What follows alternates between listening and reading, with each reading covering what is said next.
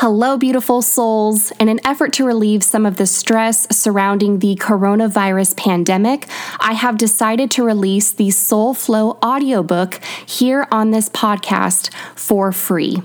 There are 15 chapters in total, 17 if you count the introduction and closing thoughts, and a new chapter will be released daily starting Friday, March 20th, 2020 through Sunday, April 5th, 2020. Please enjoy this free audiobook, and if you'd like to support me and my work, consider leaving a review on Amazon or for this podcast, following me on social media. My Instagram handle is author Kristen Martin, posting about this book to social media, and sharing this podcast and my other resources, which you can find linked in the show notes, with your friends and family. I am sending love and light to you all during this time. Enjoy the audiobook.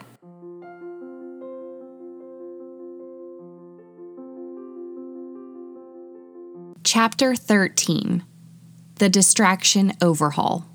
As much as I wish tapping into your soul flow was as easy as just releasing your fears, that's only half of the equation. The other half is much more discreet, and frankly, a bit more intimidating. It's what I like to call the distraction overhaul. Whether we're aware of them or not, we all have defense mechanisms that can pop up even after we've released our fears. It's the ego's one last retaliation. It's plan B, since plan A, fear mongering, didn't quite work out. It's the literal safety net to keep you playing safe. The first thing you might think of when you hear the term defense mechanism is the way in which we respond to negativity.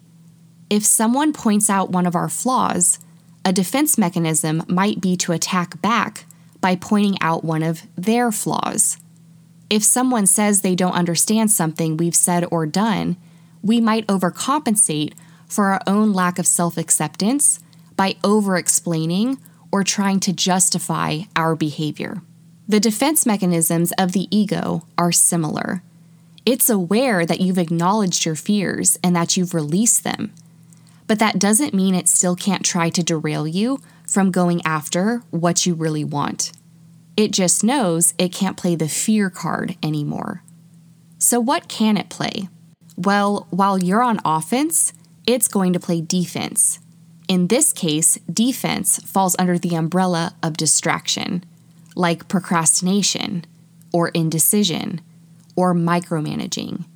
Your ego is the master of distraction. When you acknowledge and release your fears, suddenly there's more space. We'd be wise to fill that space with our soul flow, with dreams, plans, and inspired action.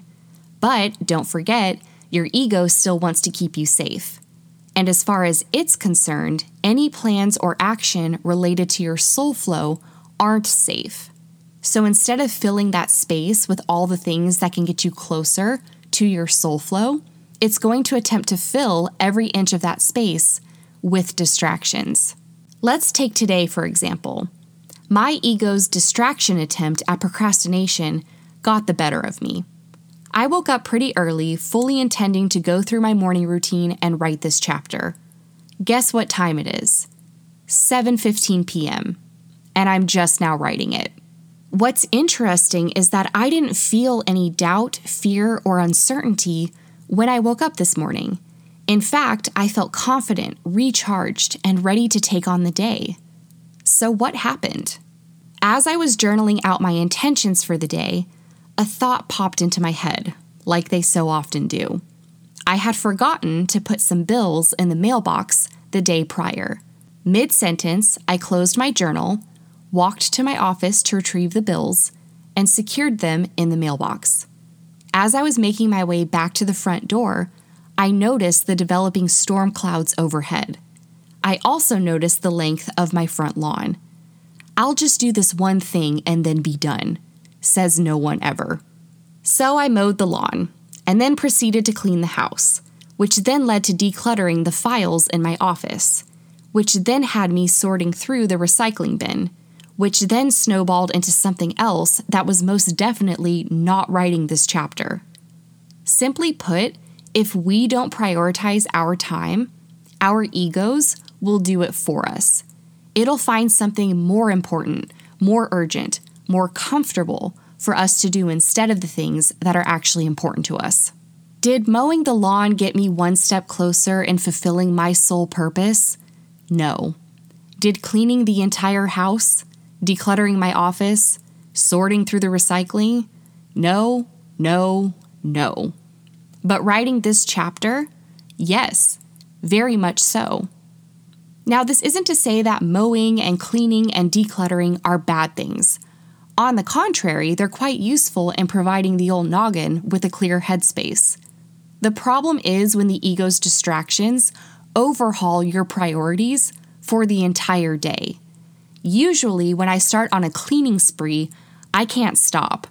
Mowing the front lawn turns into also mowing the backyard and cleaning out the garage and clearing out the gutters and watering the garden and realizing the garden needs more plants and then going to Home Depot to buy more plants and soil and then coming home to plant them until, hello, dinner time. My ego knows that cleaning is something I'll take to an extreme, so it uses this distraction often to keep me from working on my books and growing my business. This is exactly why I make a top three list every single morning. I write down my three non negotiables for that day, things I absolutely must get done. Sometimes it's a heavier list, like film this YouTube video, record that podcast episode, write two chapters of this project. Other days, it's a little lighter, like go for a one mile walk without my phone, read a chapter of a personal development book, answer 10 emails. No matter what, though, the items on my top three are always specific, and there's always a defined outcome. Filming videos and recording podcast episodes means that there's content for the next week. Writing two chapters of a project means I'm 6,000 words closer to completing the manuscript. Going for a walk without my phone means that I'm disconnected for a bit to reset and recharge. Reading a chapter of a personal development book means I'm fueling my brain and setting myself up for growth. Answering 10 emails means I'm staying on top of my business and am open to opportunities. The ego's distractions thrive in ambiguity. Just like it'll prioritize for you, if you don't know exactly how you're going to spend your time, your ego will specify that for you too. Prioritization, specificity, immediate action. So you've made your top three list, you've specified each one with its desirable outcome, and that's all well and good, but now you actually have to act on it. If immediate action isn't possible because of other commitments, like dropping the kids off at school or commuting to work, then set a deadline. Will your top three be done before noon, before you sit down to eat lunch? Or will they be done after dinner, once you've started to wind down and de stress from the day? Setting a deadline shows that these things truly are priorities, that they matter. The great thing about this method is that it works for all types of distractions. Procrastination, certainly. But what about indecision, or shiny new idea syndrome, or micromanaging? or scrolling social media. Let's tackle the first one. Indecision occurs when overwhelm is present. Usually, when it comes to a project or task, indecision simply means that the project or task in question is too big. To reduce overwhelm, try breaking it down into smaller, more actionable items. For example, if you feel indecisive when it comes to a certain task, like writing a chapter of a book, perhaps that's because first you need to review your outline. Breaking it down to review chapter one of outline, or write one paragraph, or write one page is a lot more manageable than diving in and writing the whole chapter. If you feel indecisive when it comes to a big project, like implement a minimalist lifestyle, that's probably because the thought of decluttering and getting rid of half your stuff feels comparable to climbing Mount Everest in the middle of winter. Perhaps smaller tasks like sort through handbag collection or clean out jewelry drawer would be less daunting. Give your mind something specific to focus on. Same goes for shiny new idea syndrome. If an idea for another project comes your way, by all means, write it down. You can capture it while it's fresh in your mind, but that doesn't necessarily mean you have to go full steam ahead and forego the other projects you've been working on up until this point. Projects that still deserve your energy, focus, and undivided attention. If you find that you're struggling to continue working on current projects, remind yourself of your why. Why did you start that original project? Write down all the reasons that come to mind. Again, specificity is key. Micromanaging, also known as interference, is another type of distraction from your ego. Micromanaging stems from the need for control and not trusting anyone else to do things right. Setting an intention for the day and specifying what's most important can help put things into perspective. You can't do everything, and even if you could, you probably wouldn't do it very well. By loosening the reins and making space for assistance, you're able to suppress your ego's distractions. Why would you do something you've already deemed as non essential? the distraction of micromanaging has no choice but to take a back seat. As you well know, scrolling social media, binge watching Netflix, or going down the YouTube rabbit hole are all forms of consumption. Consumption is one of your ego's favorite distraction tactics because it requires hardly any doing on its part. It assures you that there are so many other ways to fill your time watch movies, listen to the news, scroll through Facebook, see what's trending on Twitter, create a new board on Pinterest. Not to mention, these things are so easily accessible. We already went through an entire chapter on consumption, so if you need a refresher, feel free to revisit chapter 4. There's no denying that consumption satiates our desire for entertainment. Like you, I love plopping onto my couch with a good book or finally watching the new season of my favorite show, or listening to the most recent episodes of my go to podcasts. But consumption in moderation is key.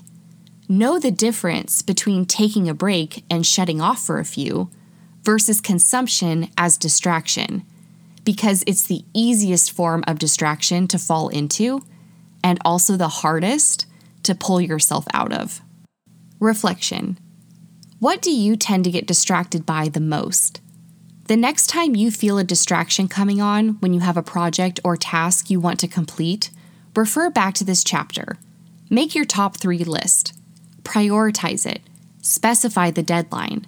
Take action. If distractions keep knocking at your door, review what's truly keeping you from that project or task. Is it perhaps too big?